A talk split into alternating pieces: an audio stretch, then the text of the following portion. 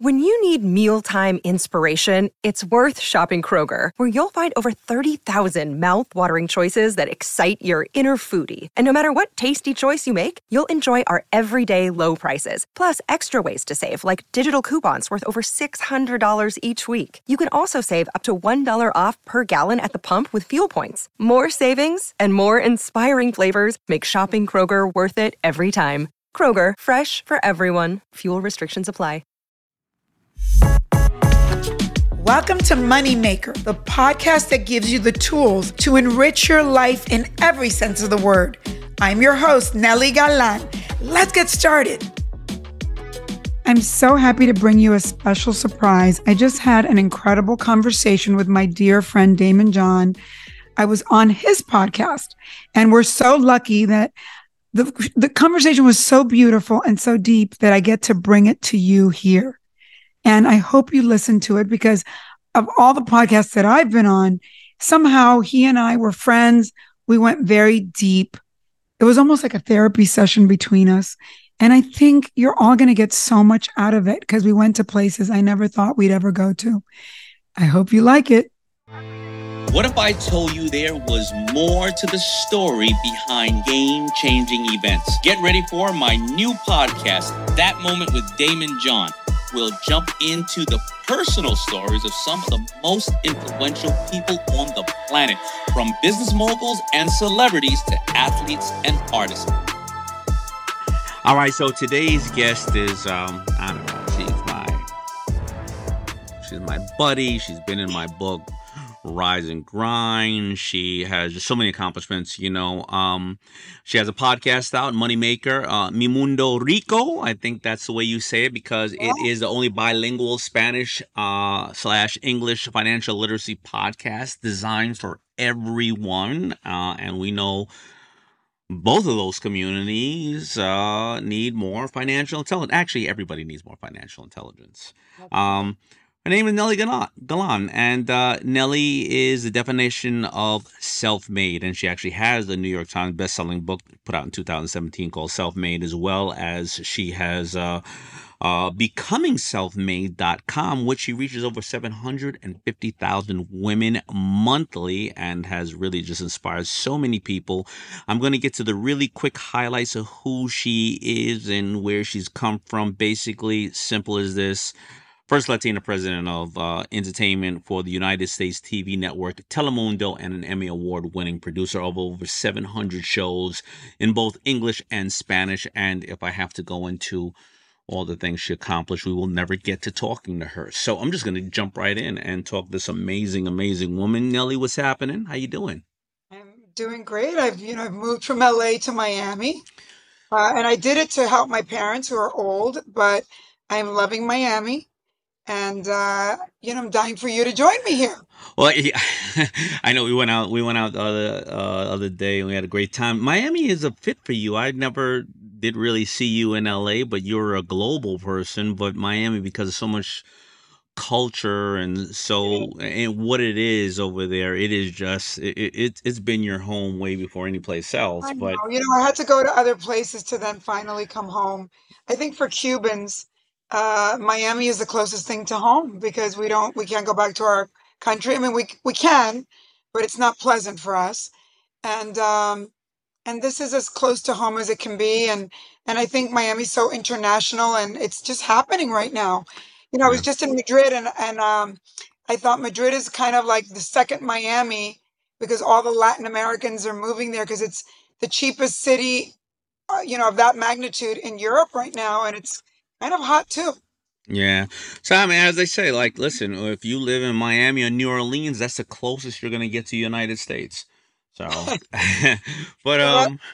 So, but let's let's just jump into this. You know, you know your history. I, many people know it already, but I mean, at the end of the day, being the president of a network, uh, television network, is the highest achievement that you can really have in regards to a position in a television network. And being a woman in that uh, is obviously much harder than than than being part of the old boys club. But you started off, I, I believe you started off as a reporter, correct? did. I did. I was a teen. I was like Lisa Ling today. I I was a teenage reporter I uh, I was recruited uh, at a very young age. Uh, I was 17 years old, and I went to to basically be a reporter on the teen version of 60 Minutes that PBS was doing. And I had to move to Austin, Texas, leave my parents at 17. They freaked out. Uh, and I had a, a magical teenagehood because it was back in the day when they were making these documentary pieces on film. And every producer that I worked for at the time has become an Oscar winner. Mm. Um, and it was, I mean, for me, it was very glamorous. And from there, I got recruited by 19 to CBS uh, in Boston. And I was like a producer correspondent. Um, and then my whole life changed and I had a, a, a magical moment happen. But these, the when you were a reporter, these weren't um, these weren't Latin networks. I mean, the Boston one wasn't. Was the you said Texas? Was that the first one? Austin, Texas, but it was PBS Network. It happened to just be housed in Texas. Um, and yeah, no, they found me because I was writing stories. Uh, I had I had gotten the youngest guest editorship at 17 magazine, and Mm. I was writing articles, and they found my stories that I wrote, and they thought I should audition to be a reporter. They were looking for young reporters for that TV show, and I got it. And you know, this is a question. You know, I, I love, I love, I love what we do here, and and when we're talking about that moment, because I'm educating myself. I never really thought of this.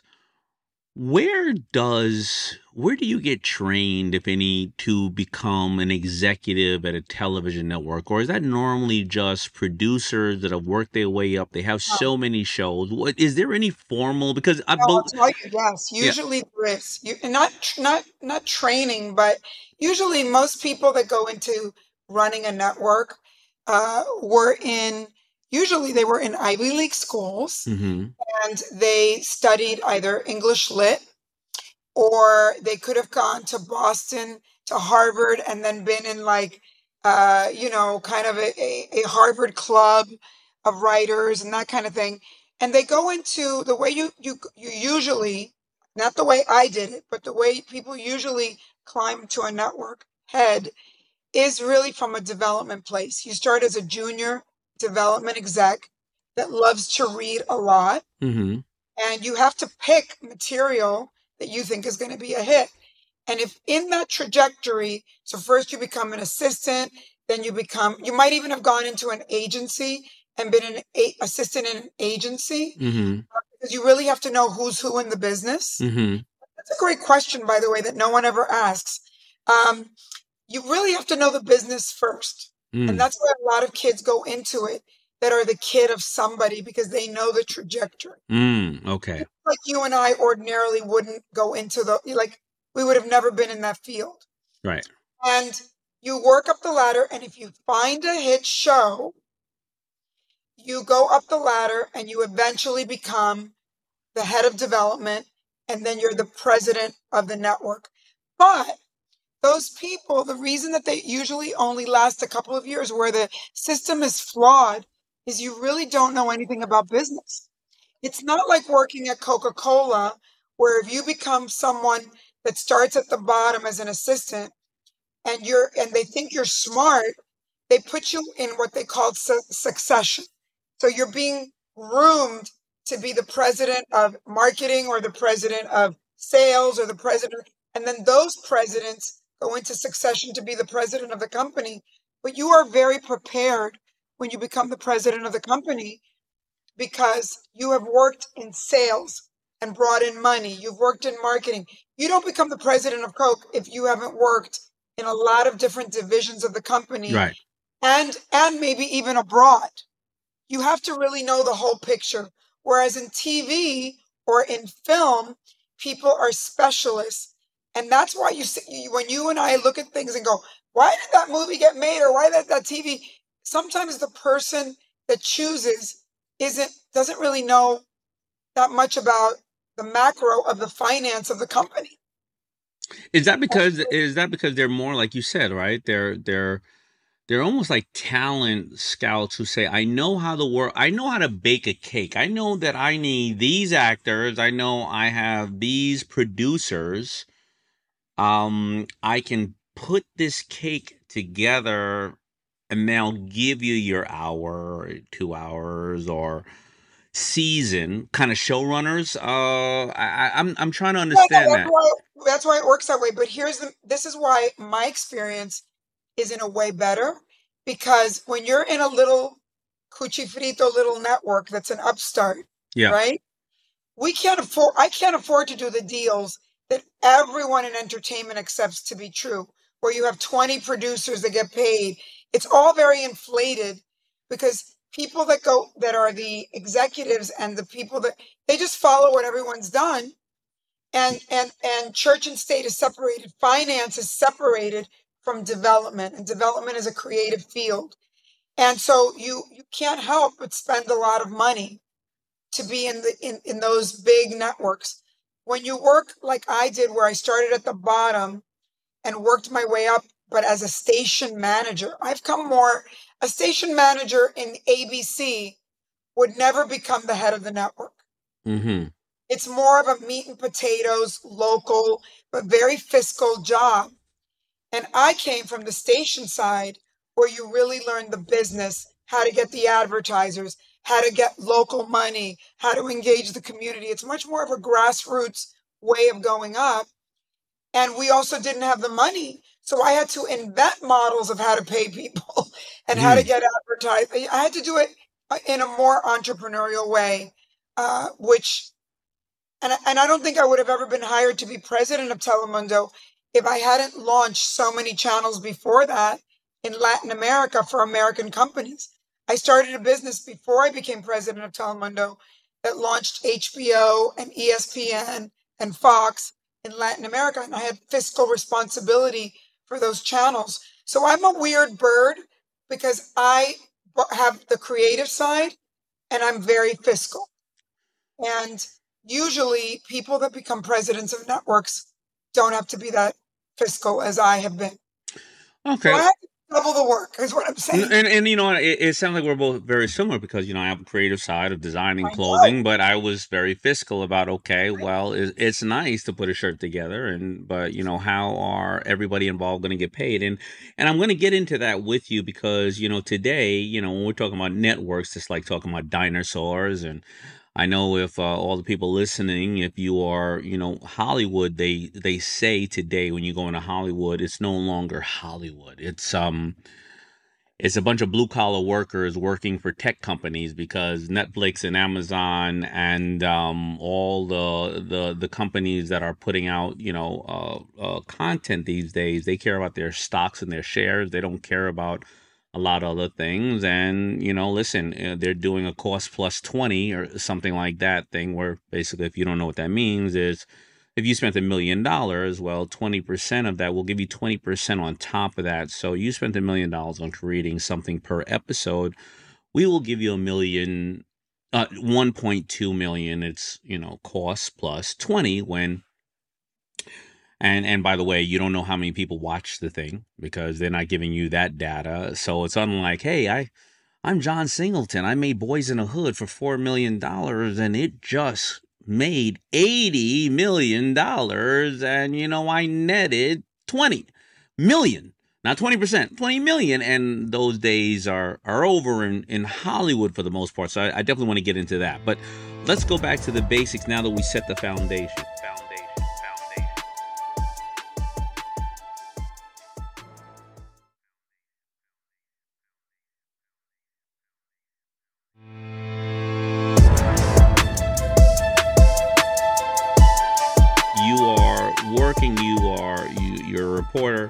you move up you go uh, you're in texas austin then you go to boston what happens there what was that period of time and how did you you said you started having other little shows what exactly happened So here's what happened. I mean, actually, it was very, it was a life changing moment. I get sent as a reporter to go interview. Uh, do you you know what a stringer is? Like the person that goes and does all the segments for the news, and then Diane Sawyer or whomever shows up, and it looks like they did the interview, but you went and did all the interview. That's how you become a reporter Okay. early on. And I was sent to interview everybody in America that knew John F. Kennedy for a special on the life of John F. Kennedy, a news special. hmm And one of those people was Norman Lear in Hollywood. And he was like, What, are, you know, what are you? Are you Latina? Are you, what? I go, Yeah, I'm Latina. And he goes, My partner and I just bought the first Spanish TV station in New Jersey.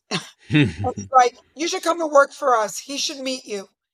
And I go later to meet Jerry Perenchio, who just passed away a couple years ago. And he says to me, You need to come and work for us. You know, the Latino market is going to be huge. And I go, You know, I, I really like the last thing I want is to go work in a Spanish TV station. I'm going to be a reporter for CBS. Mm-hmm. And he goes, Are you stupid? He's like, You should just quit that. That's a factory worker. Mm. He goes, Do you not know the Latino market's going to blow up and you're going to be employee one? Mm. Even if dumb, you're going to be rich. And, and, you know, like, I think that my, my superpower that I got in that moment, and, and Daymond, I always say this to my kid because I say to him, if, if you were me in that moment, you would have gone with your ego and been the reporter because you've had a mom that has been able to take care of you. But since I'm an immigrant, my parents had no money. We had had trauma of having to leave our homeland from one day to the next and lose everything. I knew that bad things could happen to good people. Right. And I chose, and I say this because I think this is a big life decision. I chose to follow two people, not a job. I Mm. looked at Norman Lear and Jerry Perenchio and I thought they look smarter than me and they're both rich. So I'm not going to follow the sexy job that's that could be glamorous. I'm going to follow two guys that I think are going to mentor me. So you said you said you chose to follow your future instead of your ego. Yes. Now that is powerful. I've heard you say it before. So does that mean for the store owner today who is maybe having a little challenge and they're trying to convert online? I'm just trying to put it someplace else, right? And they just are embarrassed because they don't want to close that store down because they're gonna look at everybody. Everybody's gonna go, "Oh, what happened?" You know, when they know at this point that they are overextended, nobody's coming in, but they should just really concentrate on online sales. But that store that's been around for so many, so many years, they're like, "Man, I know, but people gonna laugh at me. My father built it, this and that," and they decide, "I'm gonna keep it open for a couple more years." I can answer that because I've had that happen to me. Remember, I've worked with so many entrepreneurs and and like all my friends that their parents own bodegas. I tell I go and I tell them, there's no way you can survive in this bodega. Go get a 7-Eleven. You Mhm. cannot in today's world with Costco and Walmart and all these, you know, people that buy in bulk, you can't compete. So you're if you want to do that, then go buy a franchise where Mhm. you're buying in bulk as a group and you get help from other people. And I always say to my minority little bodega owners, I go, you know, in life, you you have to understand what's happening in the moment and you have to understand the truth. And you can't lie to yourself. And I made that decision in a split second to go with those guys. And I think sometimes when you hear someone smarter than you, you have to acknowledge that they're smarter than you or that they're telling you something about timing or they're you know i've had so many moments where i think i'm right and and like you know rupert murdoch once told me something and i went oh my god everything i've known up to this moment is wrong. Ah. and i have to pivot. So you have to be willing to know that you know nothing every day of your life. And especially now we're about to be hit with ai with biotech where Mhm. we're going to i mean the idea we have of longevity and age is going to be out the window ai is going to change if we're not ready to it in a drop of a hat say i'm wrong about everything and i gotta i gotta pivot you're going to suffer a lot in life How, you know what? So that moment happened to you, but let me ask you something. Let's dig deeper into when that moment happens, because that's the moment that happened, and um, and there have been many that's not the only one I I know, but we don't. You know, there's a lot of people that are extremely literal. Um, and you said, you know, a lot of people go, oh. well, then as soon as I get some great advice from somebody wealthy or successful or or healthier than I'm, I should just, you know, they're gonna literally go, I should drop everything and say I don't know anything. Or when those moments happen, what was the contemplation? Because how did you measure the information you currently had in your head with the new information that you were receiving? Because I always say the only thing more important than the information is the source that it's coming from. So whether it is Norman Lear, who has a you know extremely uh, a, a massive background in uh, in in in making creating wealth, or was he just being selfish because he thought that he wanted no, you the there? one that told me the harsh way. He told me like, you should come and work for us. You're yeah, a girl. It was his partner who was more honest, and I don't even know if somebody. Eh, eh, Daymond, I think what worries me in today's world is I don't know if somebody could even say that to a minority woman and like get away with it. And I'm glad he said it to me. And by the way, he said other things to me that were even harsher later. And I don't know that someone would even be honest enough to say those things to somebody like me because they, they'd be worried that they'll get in trouble or that they're not being politically correct. yeah. I mean, I, I get it, but and, and you're right. And, and you know, listen, if people care, they're to say they're to say it in enough ways that it's edgy enough, I believe, that you will get it because if everything gets watered down, even the edgier people, they're still being to be edgy. Hopefully, they'll say it in a more politically correct way Where you get it. And unfortunately, there's a lot of bad people in the world who will say things in that way and they don't have any uh, good intent. And that's why I said, obviously, we, we, we, we say, you know, it's more important the information of where it's coming from. But the question that I really have is how how long did you contem- do you contemplate on some of these things? Because we're all going to have these forks in the road. And if you look at people that have egos that kind of stepped away from it, maybe Bill Gates or, uh, or or Zuckerberg or some of these people who said my parents wanted me to go to college and I I I didn't. I'm going to look like a failure. You know what? I got an idea called I don't know Microsoft. I, I have no idea. But how long do you contemplate these moments when they come? Well, I think that one I didn't contemplate very long. First of all, I was very young. Yeah. And I, when he said to me, You're a factory worker, Mm. that resonated like truth to me. Like I was a factory worker. I was going, it sounded glamorous what I was doing, but I was shooting 10 segments a day. And I was on I was on the path to being a network correspondent, but I wasn't there yet. hmm I was basically a schlepper making a lot of pieces. Um, and and I and I also saw the politics of being at a network news division. Um, so it re- it resonated with me that it was truth. And I think I think that I am very much a critical thinker. So I can tell you many times in my life after that, I've heard other things from other people, and I have to, you know, sometimes I hear it and I throw it away because I, I think there's a hidden agenda with whatever they're telling me or whatever. But when I hear truth and I hear it from a very smart person, I I think that's one of my I think that's one of my good traits that I can really uh, accept that they might be they might know, know something more than me, and sometimes I know something more than other people. You know, I've told other people things that are that I believe are truths for them, and they've made decisions based on what I've told them. So I think that that's I can't tell somebody this is when you know. I think that's you have to have intuition and you have to also listen to your intuition. And I remind myself of that all the time. Right. Even now. Well, let's let's go into let's let's get a little deeper into it. All right. Now you all of a sudden you say, all right, I'll accept this position or whatever the case is. I have two questions, and maybe you can answer them collectively, or you can answer them one at a time. Yep. Now you got a lot of pressure. He has a he, he- they have a big investment that they are turning that they are going uh you know and moving on to. You happen to go in there, so number one, you're part of their new baby. Um, you know what you know how did they earn your respect? Because first of all you're new. I just i just found you over here. I'm putting you over here. So number one how did you earn their respect? And number two well now new network some No, woman who was in boston huh It was a TV station. uh, excuse me. New TV station. Some woman that was in Boston is coming over here. She's Latin. Okay, who the hell is she?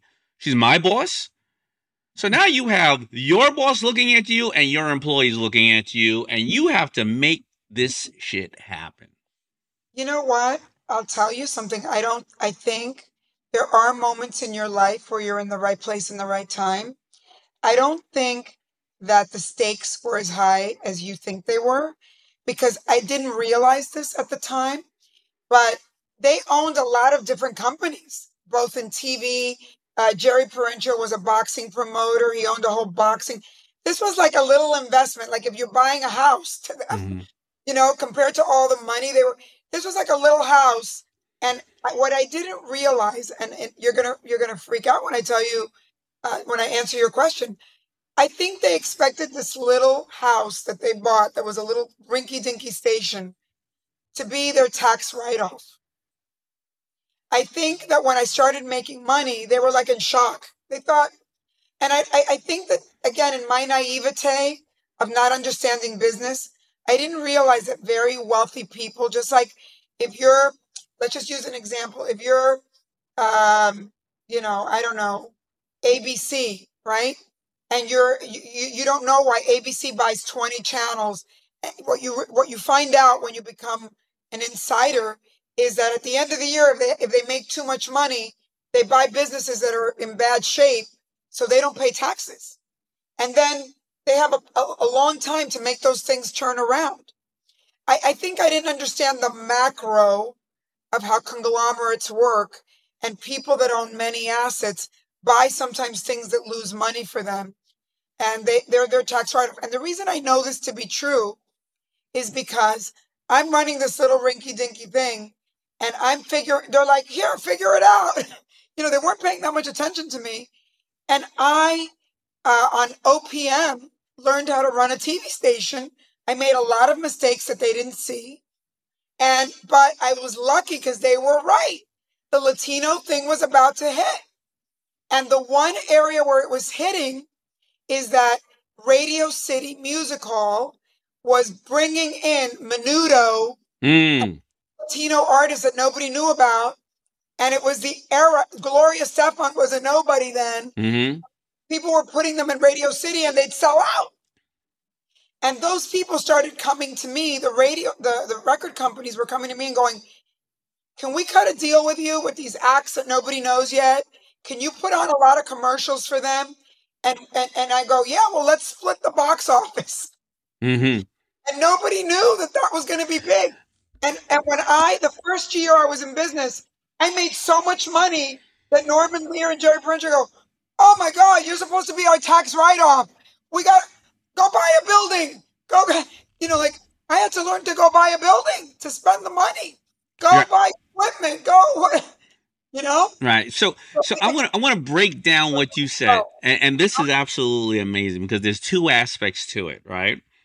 So, what you said that people need to understand is that you know, as you're growing businesses, you need more write-offs, and the IRS gives you up to three years to write off things. So, you what you try to find is undervalued assets that you invest in, and in the worst scenario, that the if the asset is still a loss, you get to take a loss on where is funding the business, and that's why they said, "Hey, holy crap, you're not supposed to make money. You made money. All right, go buy a building, whatever the case is." So that's that is true, and I do agree on something else. That there's one aspect of what you're saying is like, you know, it, this is the same as on Shark Tank, right? I got you know, three out of ten companies will hit, and that's great. But when you when they buy a company, please do not confuse what Nely is saying is that they don't buy these underappreciated assets with the hopes of clearly losing money because if you really think of the key of what she said, he was like, Are you kidding me? The Latin market is going to be huge. So, what it really is is that I hope in best efforts that this direction we're going, if we're going to lose money, we're going to lose money with some potential rock stars. Yeah, they know that there's a runway. Right. and venture knows this too. There's a runway where all businesses lose money, and at that moment, if that com- that thing that you bought loses money, it helps you if you have other businesses to write things off so you don't pay as many taxes. Right. And and Daymond, you know, you and I have been talking a lot about my friend Julio, who's a tax goat. Yep. And I, you know, the next book I'm writing is about taxes with him Mm-hmm. because I feel that what I learned at a very young age is the game of money. Yeah. That that the reason that this that like and what people don't know is that the government uh you know in the the tax laws are meant to be uh good for both of us. Like in other words, you're you're you should be entrepreneurial because the tax laws are meant to help entrepreneurs, not necessarily employees. And Yeah. so the fact of the matter is, uh, when you're a small company and you're struggling and it takes you years to take off and then you start making money, but once you make a lot of money, you should be buying other businesses because the tax laws are there to incentivize you to keep investing, sometimes lose money that helps you with your taxes so you can keep going because they want people to, to build more businesses and create more jobs. Right. So everybody listening now, listen, this is why that moment will go into various areas. Like I still and and I'm trying to get a hold of uh, you know, we're trying to get the time that I, I sit with your tax side because there's there's also what Nely is talking about is tax laws and the true access to large wealth in this country is not only tax laws, but there's something called the tax codes. Now, Right. tax laws are generally laws, and tax codes are something now that are implemented and they change and they come here and they go, right? I mean, I'll give you a tax code. Uh, um, I've shared with everybody this. Uh, the COVID law, when it happened, the relief um, up until last year, you can get a 100% write off for any of your business meal expenses because they wanted to get the restaurants back up and going. That means prior to that, it was 50%. And then it was a hundred percent write off if it was business related. That means you cannot go to the grocery and write that off. You can't go to the grocery store. It's even questionable if you had even gotten an Uber Eats. But if you went into a restaurant and you put down your card and you were having a business meeting, well, that is a hundred percent. Now, even in that sense, think about it like this. If you went to a hotel and you went downstairs from the hotel to the lobby into a restaurant and you use your hotel card and you said, Hey, put that on my room. Well, that was only under your hotel. It only gets a 50% write off. If you took your credit card out separately and put it on the table, that would have been a hundred percent write off. Now, could you have saved now 10,000, 20,000, 150,000, whatever the case is? Tax codes are made now. They say that traditionally, and it's been changing a little bit, tax codes have been also they have left out minorities and women in the past in this history of this country. You should understand the tax code because there are ways that they'll incentivize you to buy radio stations, to buy this if it works within the tax code. And the way that the wealthy is, all these people want to know, why don't the wealthy pay tax? I'll give you an example. If you have buildings, as Nely just said, you just bought a building, right? You have, and you buy a couple of buildings and the buildings go up in a lot of value. What they say you can do, I'm not a big real estate guy, is you take out a mortgage or an equity loan on that building. You now pay back the interest.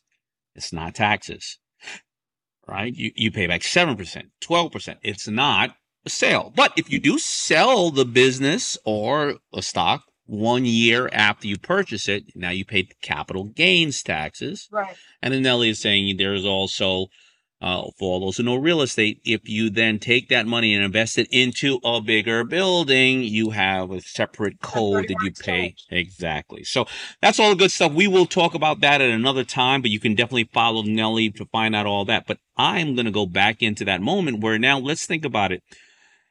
Here's exactly what happened. Let's talk about it from Shark Tank. Let's talk about it from your small business perspective, right? You have three or four things you're selling out of your store. And, you know, let's just really get down to simple, right? You're selling shoes, you're selling, um, accessories, whatever the case. You have different departments. You're looking over there going, you know what? The hosiery department, people always come and ask them, well, we're not really investing in that. You know what? Let's buy a couple of things and put it over there and let's hopefully think that it'll work. But you're doing that by 10 different categories in your store. What Nely's saying is they were like, yeah, okay, Nely, I got this new thing. I think it's going to be big. I have a good feeling. I want you to go run it. They turn around. All of a sudden, the hosiery is taking up 60 square feet in your store instead of 10 because that you realize they buy shoes once. They keep ripping your hosiery every other day. They keep buying one. They need nude. They need black. They need charcoal. They need, and now you're putting in Spanx in there. And now you put, holy shit, I got a big company running over here. So now all of a sudden you got a big company, Nely. I mean, you, you've done it yourself. What do you do now? So now I'll tell you what happened. So I run this thing for a number of years, like three years, and we made so much money that somebody came in and offered them to buy the station. This is before it was Telemundo. And they sold it. And when they sold it, I was distraught. And I went to see my boss and I, I started crying. I think I've told you this story privately before. I start crying and I said, How could you do this to me? Because I thought they were never going to sell it. And he says to me, Young lady, those are my chips. If you think well, you've got what it takes, go get your own chips. Mm. Now, would a guy say that to me today? I don't know. He'd have the guts to say that to me today, but he said that to me. And I went home and I thought he was a jerk. And I was catatonic for three days. Um, and then I woke up a few days later and I thought, I'm never going to let this happen to me again. I'm going to start a business. Start a business.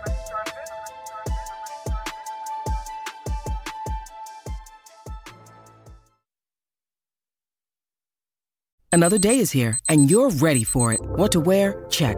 Breakfast, lunch, and dinner? Check. Planning for what's next and how to save for it? That's where Bank of America can help. For your financial to-dos, Bank of America has experts ready to help get you closer to your goals. Get started at one of our local financial centers or 24-7 in our mobile banking app. Find a location near you at bankofamerica.com slash talk to us. What would you like the power to do? Mobile banking requires downloading the app and is only available for select devices. Message and data rates may apply. Bank of America and a member FDIC.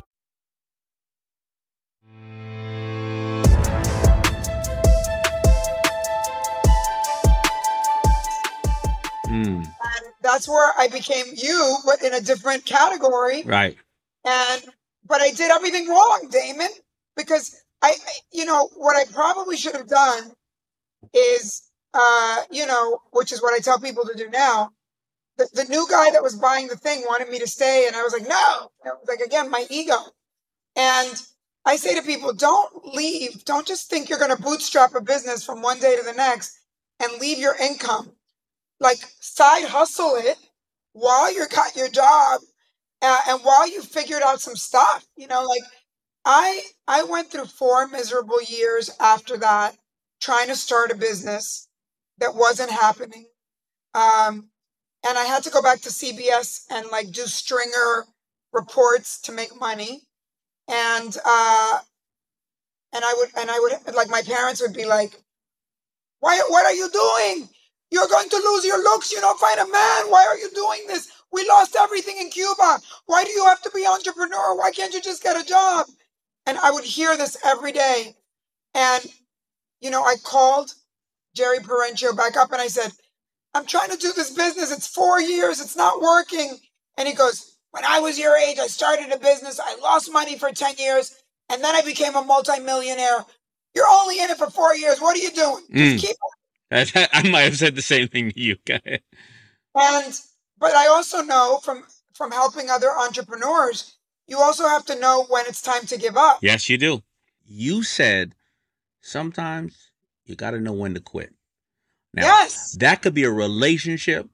That could be school. That could be a job. That could be entrepreneurship. That could be, I mean, smoking. I mean, but nobody said, boy, I can't wait to keep smoking. So eh, people at least know you got to quit that one. Uh, wh- how, how, I mean, what, do, what do we say to people? Because to give them that moment, maybe this moment for somebody. I think when you are climbing up a mountain the hardest possible way. You know, when I was on Celebrity Apprentice, Gene Simmons said to me, and I thought at first it hurt me that he said it, but he was so right about about this about me.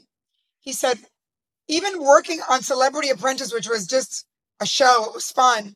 I get I am so, you know, and he's like, Galan, I feel like you're an immigrant that's climbing a mountain the hardest possible way. Why don't you, why can't you ease into it? Why can't you? And I, and he's not wrong. And I think that when you sometimes like the, the biggest successes of my life have come easily. Like the door has opened easily. It's almost like the universe is showing you. And sometimes you you're you're trying so hard. I think when you give it your hundred percent all, and not one thing is going right, I think the universe is trying to tell you something. I think that in the case of me with that business, I, I, I, did get little bites. I was getting little bites. And why? Because the timing was coming. So it wasn't complete. Like otherwise I would have quit. I, I was getting little signs of positivity that amounted into a volcano. Like when it came, it came all at once. So I wasn't wrong, but I could have done it easier without so much pain. So I would say to you, if you're at it and at it and at it, and it every business is painful, but I would say with you with FUBU, didn't you get like didn't you get like little signs that it was going to work out? Yeah, a whole bunch of little milestones and little wins. Okay. Not that it was going to even work out, that it's just that, you know what, our efforts are starting to call, you know, we don't know, we don't know, but we do know something's here. And I got, I just got a little win. That's right. And I think there have been other times in my life where it's so definitively a disaster. I mean, I can give you an example that you have to give up and you just have to surrender. I want to know that example, but I want to know how did Gene Simmons within who's who's brilliant. Um, yeah. I, I, how would Gene Simmons within a little period of time be able to pull that analogy or or or break you down to that extent where he can notice it? Because I'll give you an example. You know, is is it going back to the ego or not? I'll give you an example. Uh, one of my daughters never wants anybody to know. I've always kept her out of the public light because, you know, when she was coming up, there was not social media. And I always want my little girls to be uh, great human beings upon them earning their right and doing what they want. I don't want the pressure. However, I do say to her sometimes, "Hey, you know, let me let me call somebody that I may know, um, you know, in that position because I know you you want you need an internship." And she goes, Absolutely not. And I try to break it down there and say, listen, I know you want to earn this all on your own. But by the way, when daddy called my friends, if I called Nely to uh, to to to let you be an intern or work somewhere, don't think you're going to get any special treatment. Matter of fact, she'll fire your ass before she fires anybody because she's going to say, I'm not going to allow, Daymond would never allow his daughter to get this special treatment and get your ass out of here. And so you're only getting your foot in the door. After that, Nely's got to run a business. She ain't going to be like, oh, well, the numbers are down. Let's just keep them down because that's Daymond's daughter. So I always say get every every little aspect you can is helpful. Absolutely. You know, why does she make it so hard on herself? She acts like, you know, my daughter wants to make it hard. No problem. But is that when you're how did Gene find out about you just like knowing that you were climbing the flat side of the mountain? Because we worked on tasks together. And he's remember Gene Simmons is Israeli and he's an immigrant. I don't think people know that about him. I did not know that. I just knew he's a rock star. And we actually have the same we never talked, but we've had the same IP Gene attorney Simmons for the last 30 years. Gene Simmons was a school teacher in New York for years before he came, became Kiss. Wow.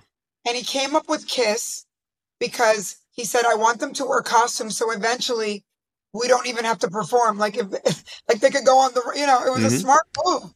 He is an immigrant Israeli and he knows from, he, he, he felt me because he used to be me. Mm, that's true.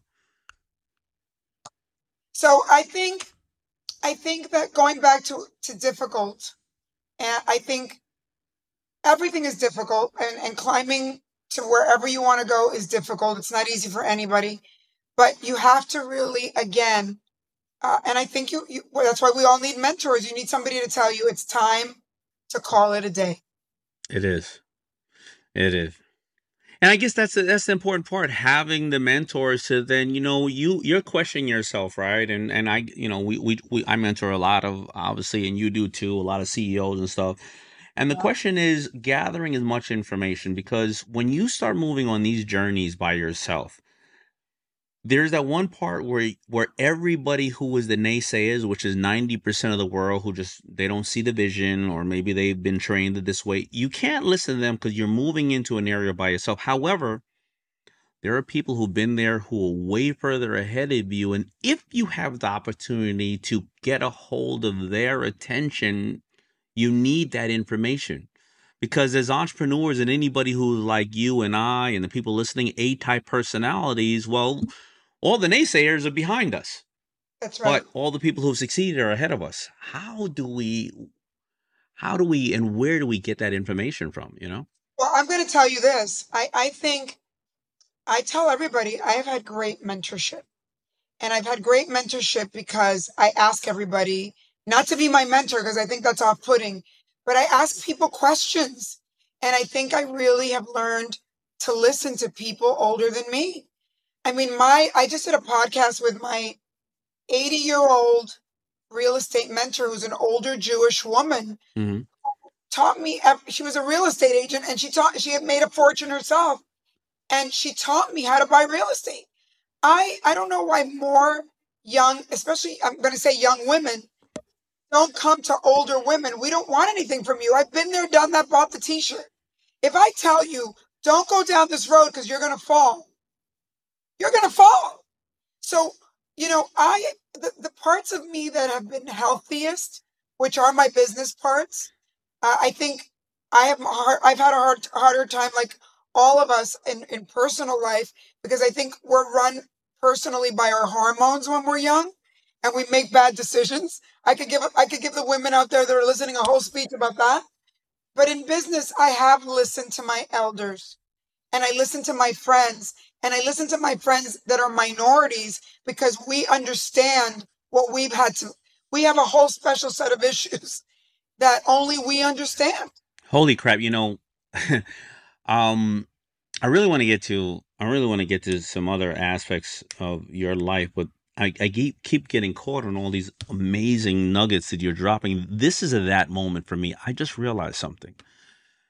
When I think of mentorship, I think of um I think of I'm just sorry, this is the way I think. I think of men or and or women seeking out other businessmen, but generally men talking about and we we all, all my circle of men, we talk about all the men we've talked to, and I do know women who come to me and about level of mentorship and you know whatever. They could be women who are young ladies at 15 or 30 or 40 but i actually have never really heard of besides women going to other matriarchs in their family i don't necessarily know if i really have heard too many women say i have a group of women mentors from all different walks of life. Um, and I ask them who are you know in their 60s 70s 80s whatever the case is and i keep going to them to ask them everything from from you know because it's uh it's challenging. I don't think that that is as popular besides the women who probably talk to their aunts and their mothers and grandmothers of course right? Because they've seen you know what they've been through or what they who they've raised. I don't normally see many women seeking out a massive amount of uh, more mature women as mentors. Is that true? I think that's true. I think that I uh, have cultivated these relationships because I, again, I see somebody and I go, God, that person knows something I don't know. And I ask them out to lunch. I don't like, I think, you know, a lot of people come up to you and me, Daymond, and go, Can you be my mentor? I mean, yeah. how many people can I mentor? Right. It's, it's off putting. But if you say to me, you know, I really appreciate you. Can I take you to lunch or can I, or you send, like you have to be smart about it because I think relationships are cultivated. And I think that I I you know everybody ignores people that are older. And when you ask an older person that's wise that has so much and, and you ask them out to lunch, are they are they getting asked out to lunch a lot?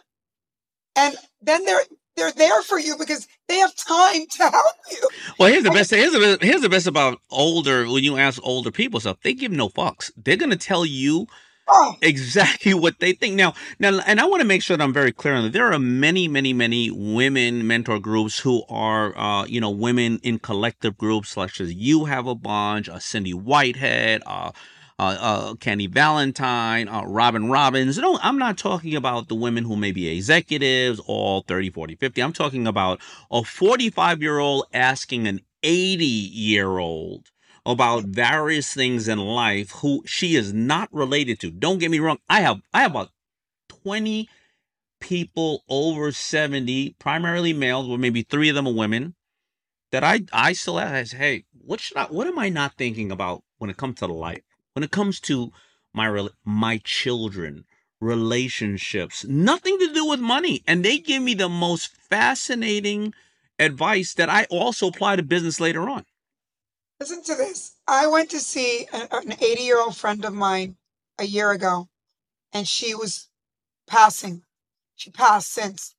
And the last time I saw her, I said, Tell me before you leave this earth, what do I need to know that you wish you knew at my age? And she said, You need to have a, a great mate at the end of your life. You need to exercise way more than you ever think. You need to you need to study balance because everybody most people die of falls and it's the worst way to go. Physical balance. So, yeah, balance, learning how to balance Mhm. yourself. And I don't have to worry about you because you're very good with money, but you need more money than you think at the end. Mm. You're going to need extra help. And I said, um, and then uh, 10 days later, she passed. I know if you would have asked me that and I was, you know, sick on my bed, I'd have been like, enough with the goddamn questions already. Yeah. You know I- you know, what? I, I love, I, lo- you know what? I want to make sure that something. I'm going to tell you something. I just read this Harvard study on happiness. They asked all these old people what they wish they had more of, and I be, and I really believe that people are craving deep conversations. And I feel like that's the thing I love. Like, you know, you and I have had very deep conversations yeah, we get together. I mean, I don't know. Maybe it's because we, I don't know why we, we have a lot of simpatico and we go, I like deep. I don't want to go blah, blah, blah. I want to go deep. I want to, I want to really, you know, I was telling a friend of mine, I am loving this period of life because I love going back and thinking, what did I do right? What did I do wrong? It's also, we have children. I think we owe it to our children to tell them these things. What do I wish I had done different? I hate when people say they have no regrets. Everybody has regrets. They may not admit it, but they do.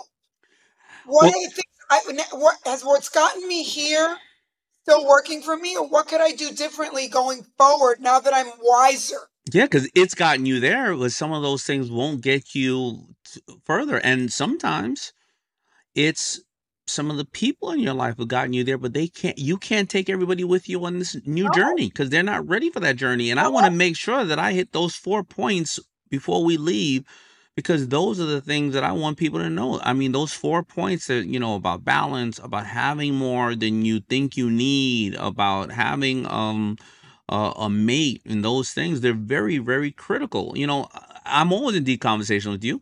I mean, some I'm I'm heading to Paris next uh next week. And you know why I'm heading to Paris? I've been to Paris a million times. I've never been with my wife was always working and and I never really enjoyed Paris. And somebody said to me, he said, "You know, you got a little girl." He said, "You know what I do with my little girl? I took her to Paris last month, uh, last year." And I said, "Why?" He said, "Because I want her to know that only a man that truly loves you is going to take you to Paris." Oh, that's so So I'm taking my little girl to Paris. By the way, my wife is invited. But anytime she gets out of hand, way, I'm single, so you better find me that great man. That's your job, buddy.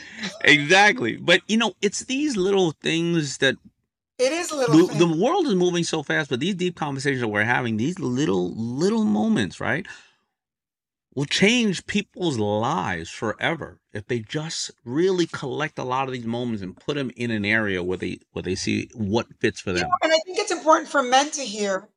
You know, you're lucky because you and I, and you're very open and very authentic, but men don't like to always dig. Now, you know, I have a doctorate in psychology, so I like to go deep. But I think that a life that is not looked at deeply is like what it's almost like it didn't happen if you don't share. You know, my friend Sandra Cisneros, who's who's our Maya Angelou in the Latino market, always says to me, "You got to write your stories because otherwise they didn't happen." Mm. And I'm also saying you've got to tell your truths. You've got to unravel the truths of your life and share them. Otherwise, what was the point of your life? What was the reason of your existence? Yeah, that's critical. your wisdom, your regrets, all of it is so powerful for another person. Now, listen, we've had a we've had a great conversation, and this is extremely powerful. Uh, We're gonna have to do this again, and I know. and and, and I know that so many people taking away. You and I. I mean, listen. There's no. There's no short of a material that we. I know. I mean, I gotta re- I gotta re- I gotta look at this because there's four or five things I've taken out of it. What were you about to say?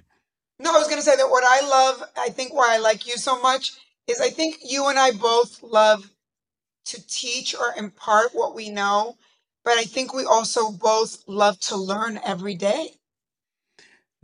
Absolutely. They say, you know, make sure you learn something new every day, especially in the morning, because if you do, it may save your life. but, but, uh, you know, I want to, I want to put a button on this. You know, after we've taken this journey, and I, and, and I know people, you know, I want, I want to make sure they can exhale. I You- know. I'm you- about, You would went, about to take it. yeah, you went through all those, those turbulent times, the ups, the downs, the taking of risks, the moving over here. Then all of a sudden, you get to this really great point in life. Not that it was easy. Being the president of of, of Telemundo and uh, all the, the, the Emmys, the 700 television shows, and now I'm you're Tyler Perry, by the way, in case all of you want to know. I'm Latina Tyler Perry. and and and you're at the top of the world and everything is going great once you had really turned back and looked over you know your past and your accomplishments your failures and you were at that really By the comfortable way, place I've had more failures than accomplishments. Of and course. should know that too. and when you were at that comfortable place where you can start really deciding on what you want to do when was the point when you either said I've done enough and I need to move over here, or I want to challenge myself again, or Right. lo- when was that point? I think when I had finally made money, which uh, i- in, as an immigrant, I always feel like I'm broke, but I finally realized I have, like, it was a moment where I made enough money that I felt somewhat secure, let's say. And I made a crazy decision. I thought, I had a thought.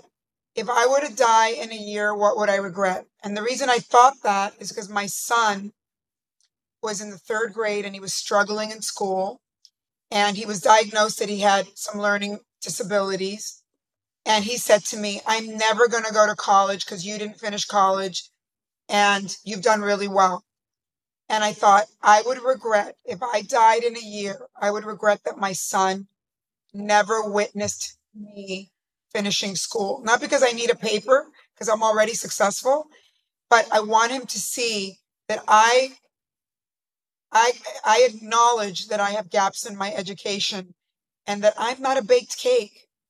And I went back to school, Daymond, and I got a master's and doctorate in clinical psychology. And I think it's the single greatest decision of my life. Not because I finished college necessarily, but because I was super advanced in business because I've been doing it since I'm a kid and super regressed and immature as a woman. And I had made so many bad decisions in my personal life because of my immaturity that going to psychology school and having to go to therapy myself and give therapy to other people. And, and I would say that if I had to do my life over again, I would have started therapy at 15 because all of us minorities are carrying so much baggage that to cleanse that is, is a big load off your back. I realized that I was completely immature as a human being and very old as a career person. And I got to slow down my career and catch up and become congruent. Oh God, that's that's a, that's a whole nother that's a whole nother uh Trust session. me, that was the greatest moment for me to be in the second half of my life as a grown, mature, wise woman. And you would think, you know, people would think that the level of success with the title or the money or the um the acknowledgement is Whoa, equal. Daymond, how many men have I worked with in Hollywood that are mega wealthy and they're messes? Yeah, but but people think that that's equal to success or and we know we, listen, we also know Hollywood that is not necessarily bring happiness. so when when when when somebody right now and that you know so people some people they go and take a hajj or uh, they go and travel the world. They they go like you're saying, or they take up a hobby, or they go and work at charitable organizations. They feel that with all this that I've had around me, something's missing. Yeah. You felt something Something was miss- missing, and the most important investment in your life made it very clear to you that yeah, mom, nothing's missing. I'm gonna do this because, and then you, you probably said, wait a minute, no, no, no, no. I wanna, I wanna complete this. I want to complete this area of my life or go down this. When does somebody know to do that? I think when you're when you're realizing that certain some some things are going wrong in your life, even though some things are going very right, and you're the common denominator in the story, and you can't figure out why it keeps happening. I think you wake up one day and say something's wrong, and I don't know what the answer is. I did Now- that. I, I have to think about it now. Reflecting on it, you know, Fubu was you know was starting to slow down. I still had my other company and my other brands, and I realized that man, I got all these houses, I got all these cars, but my friends are enjoying my houses more than I am. I'm never in them. I got a car. I live across the street. Why do I have a driver for a Maybach? I live across the street. Is it because of the 10 times a month that six people will see me get out in front of a club? So it's 60 people that I'm spending, I don't know, a driver, I'm a Maybach, parking it. I, it's 60. Is it, why am I flying private all these times? Because, is it because, I don't know, the four people in the front row of the plane, the commercial plane will see me, so I need to spend $60,000 or $70,000 round trip to California to avoid seeing eight people? Um, and I don't know, I get there uh, three hours difference. So I started shutting everything down. And I realized that probably about 30% of my money was being spent because it was just that's what I thought I should do because and I wasn't even listen, I have nothing against anybody who flies private. I got nothing about anybody who just needs to be a chauffeur. It's just something that I don't like to do. I mean, I, I just don't give a shit. And when I started doing that, not only the money, I just had so much more peace in my life. You know, um, I think that was the point where I said I got to start searching out more spiritual conversations, more real. And then I started cutting people off too. People, I was like, why am I dealing with you? Just because you're wealthy, or just because you're cool, or you're hip, or you're a known celebrity? I don't want to deal with you no more. Or just because you're a family member, that doesn't mean you're cool. Doesn't mean you're not a thief. Yeah, I think these ahas happen. And I think a lot of people ignore them, right? Because it's too painful to go there, to admit to yourself something is wrong. But I think that also when, you know, we're talking about an era where everything is going very fast, and yet human beings need time to process things. And sometimes when we're going so fast in our career and we miss marker moments of your life, like a graduation, a wedding, all the things that mark the end of an era and the beginning of another era, you you become regressed. I think for me, I've worked with more men than women, and I've experienced men and and I didn't know how to explain it until it happened to me because I was living the life of a, of a successful man. That you're going so fast and doing so much and da da da da da da and you're not realizing that you're not growing whole because you're not you don't even have time to process what's happened to you. Hasn't that happened to you that sometimes you're working on a project and it all goes by so fast and then later you're like, oh my God, I, I- didn't even realize I did all these things. Like you didn't even have time to enjoy it. It, it happened. Sure, it, it absolutely happened. I, I always say I travel the world, and I think I've shook everybody hand on the planet twice. Uh, by the age of thirty-five, and the entire world was an airport, a boardroom, a hotel, and a restaurant. And now I will pull my pants all the way up to my uh, nipples. I'll put a camera around me and put a "I love wherever I'm at" button on, and walk around. And you know, and eat the food and go into the hood and see the people and just steal those hours of that day in that place to go know that city. Actually, I started to take up scuba diving because I've seen enough clubs. I haven't seen enough coral or ocean reefs. I want to see the reef off of Greece or the reef off of Australia. Forget the club. Right. Um, and, and yeah, it happened to me. And, and thank God though, I lived to be the age where I can make these changes in my life. That's right. Because so many of us have traveled the world and never seen any of this and never seen anything in the world. And we did it. You know, it's the old, you know, I don't want to show my age, but it's the cats in the cradle and the silver spoon, da, da, da, da, the man in the moon. When, you know, he saw his son and his son grew up to be just like him and he realized what the hell just happened.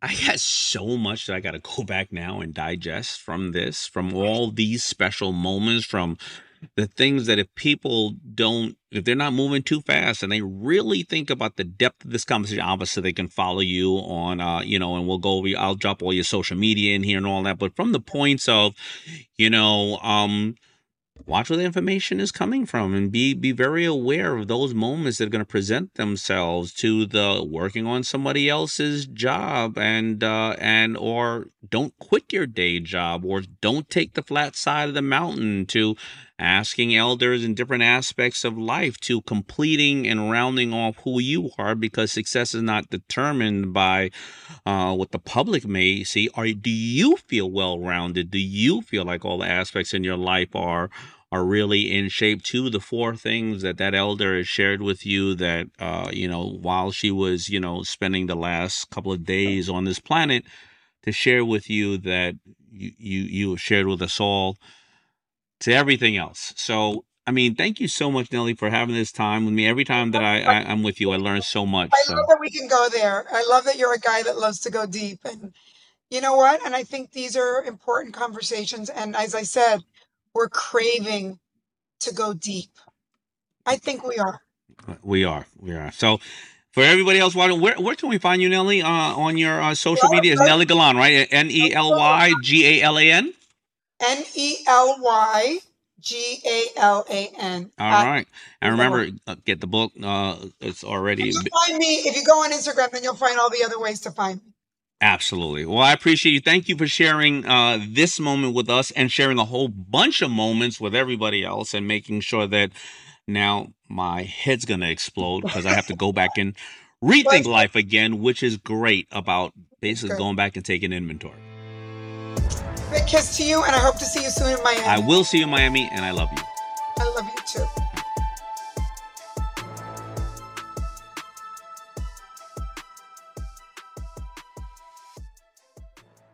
That Moment with Daymond John is a production of the Black Effect Podcast Network. For more podcasts from the Black Effect Podcast Network, visit the iHeartRadio app, Apple Podcasts, or wherever you listen to your favorite show. And don't forget to subscribe to and rate the show. And of course, you can all connect with me on any of my social media platforms at The Shark Daymond, spelt like Raymond, but what a D.